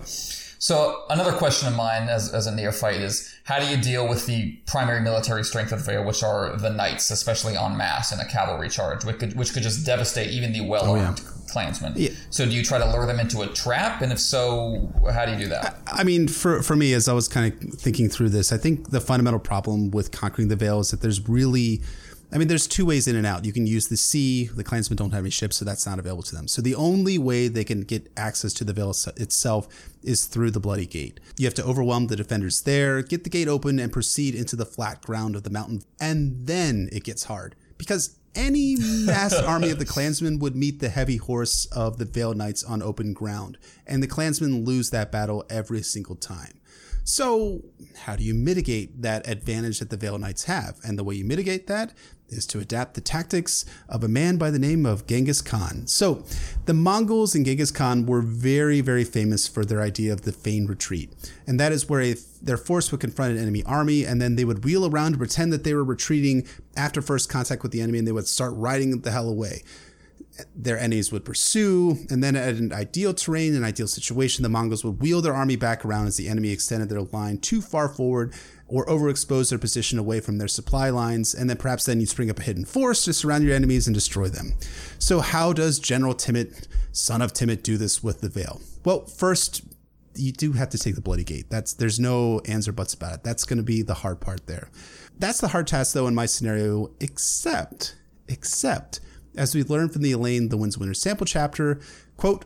The competitors came from all over the Vale, and she's talking about the Tourney of the Winged Knight here from the mountain valleys and the coast, from Gulltown and the Bloody Gate. So we're seeing a scenario here where the Bloody Gate may be a bit undermanned and might be a bit easier to overwhelm than what we what what, what would normally be the circumstance. So then if I'm timid, I push into the, so if I, t- I take the Bloody Gate, I'm timid, I push a small but significant portion of my army forward into the valley very, very, very loudly, get the Knights of the Vale all up in a froth to mount up and confront us. And then upon first contact, feign retreat back to the Bloody Gate with the vain, arrogant Knights of the Vale in pursuit, and at or near the Bloody Gate itself, with the mountains all around, force the Vale Knights into the constricted terrain, cut off their retreat from the rear, and massacre the Knights in mass in that constricted terrain around the mountains and the Bloody Gate itself. I just won the war for the Vale. Well done, sir. that fits so well with what we know about the Vale Knights. Like we saw Sir Donnel Waynwood and Catelyn Six all in the lather to go up and take the fight to the clansmen. So I'm sure there are a lot of knights who would think like that once you made took first blood, like, oh, there, there's our chance to get the clans. We got to get our revenge on them, and then then the massacre hits. So I could I could absolutely see that happening. So in terms of the other power bases of the Vale, obviously the Eyrie you just have to settle in for a long, potentially years long siege, yep. as, as Tyrion said when our chap Tyrion and Catelyn said in their chapters in the Vale, fighting your way up that mountain is just a ridiculous, impossible notion.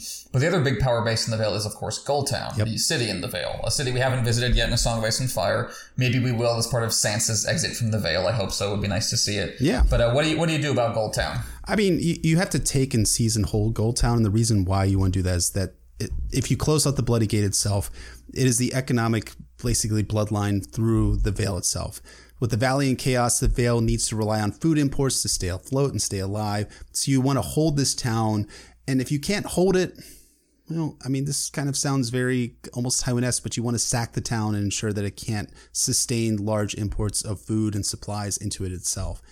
I mean, that's very I don't know, pessimistic at the very least, but that's kind of what you would want want to do kind of this is Tyrion this is Tyrion's strategy and we are saying that he's a lot like Tywin under the surface so it's not that surprising that he might imitate dad if he was ever actually able to pull this this battle plan off. yeah that's very very true. But I have questions for you too. We, so since I've already I, have already won the Vale for for Tyrion essentially. I mean we still have to take the Eyrie at some point but you know, at some point they would have to surrender or all starve to death up in the Eyrie, and then after that we can just walk in and and sit the sit the throne there, the weirwood throne up on the in the Eyrie. So uh, my question for you is questions for you are more on the political side. So what would Tyrion do with the Vale afterwards, after he takes the Eyrie, after Gulltown is burned to the ground? Does you know this burning of Gulltown and sacking of all of and killing all these peasants does it reflect some sort of desire to kind of place himself in a position of authority and power? Eh, because, like we talked about at significant length, he's never going to hold Casterly Rock. Is this what Tyrion is angling for ultimately with sending the Mountain Clansmen up against the Vale? And what is the ultimate end game for Tyrion in this scenario? I think that's a great point. This is the ultimate second son diaspora, right? When Tyrion realizes he's not going to inherit his father's house, he's going to have to come up with his own way of life and his own way of supporting himself once once Jaime gets the rock he's he's got to carve out his own space. I think we see versions of that, like with Theon wanting to carve out Casterly Rock as his own kingdom, and he makes that proposal to Balon Greyjoy in Clash of Kings, or with the Frey scattering everywhere after the Red Wedding, trying to grab their own little piece of the pie, so they don't have to take part in the the bloodletting that will inevitably happen in the twins once Walder finally dies. And uh, I think that fits this chapter so well, both with the kind of tragic relationship between Tyrion and Tywin, that Tyrion would realize at some level that he's never going to get his father's approval and has to find his own space away from him and away from his family that hates him. But it also just fits those overall themes that is Tyrion willing to reduce the Vale to a smoking wasteland for that reason? Like the, the, the dysfunction within House Lannister has been weaponized so horribly that it's now going to destroy one of the seven kingdoms of Westeros. That again gets at what we've been saying that the toxic dynamics within House Lannister have these ripple effects on the whole of Westeros because of how powerful the Lannisters are. Yeah, 100%. I mean, Tyrion here is in a situation where he's very he's thinking very similar to Tywin. He's thinking about reducing the Vale to a smoking wasteland the same way that Tywin reduced Castamere and Tarbeck Hall to smoke to smoking wastelands. Now the rains weep Ors Hall and not a soul to weep. It could be the same situation with the with the Vale of Arryn, where now the rain. Now I, I can't do the same alliteration in the same way that Martin does his fantastic uh, lyric construction for the Rains of Castamere, but you can imagine a similar song being written about the Vale if Tyrion gets his way.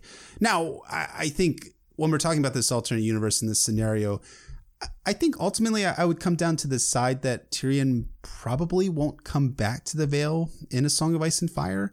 His his arc and his narrative thrust that we see at least through A Dance of Dragons and onto the Winds of Winter sample chapters is to return to the Westerlands and seize Casterly Rock itself. And it's seemingly Martin has embedded a fair amount of foreshadowing that Tyrion is going to infiltrate Casterly Rock using the sewers, as we talked about in previous episodes. But I think this is set up for that, though, because he's going to be using the Second Sons in the same way he's using the Clansmen oh, here. Yeah.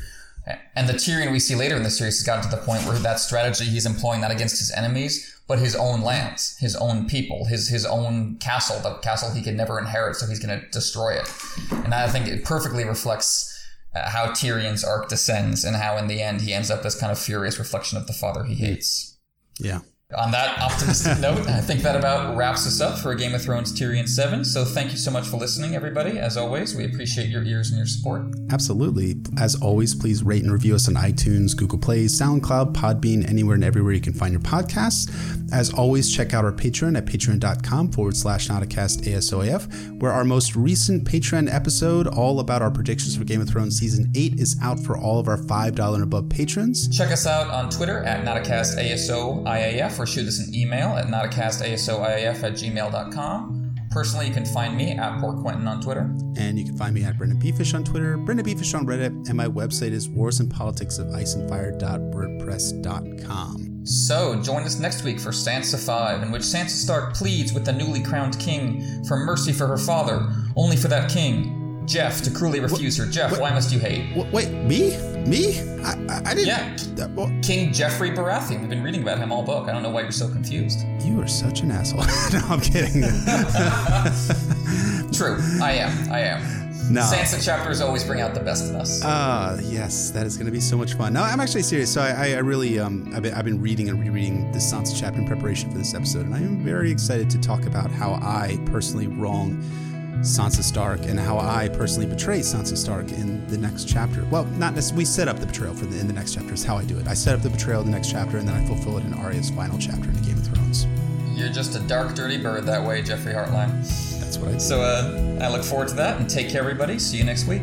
Bye.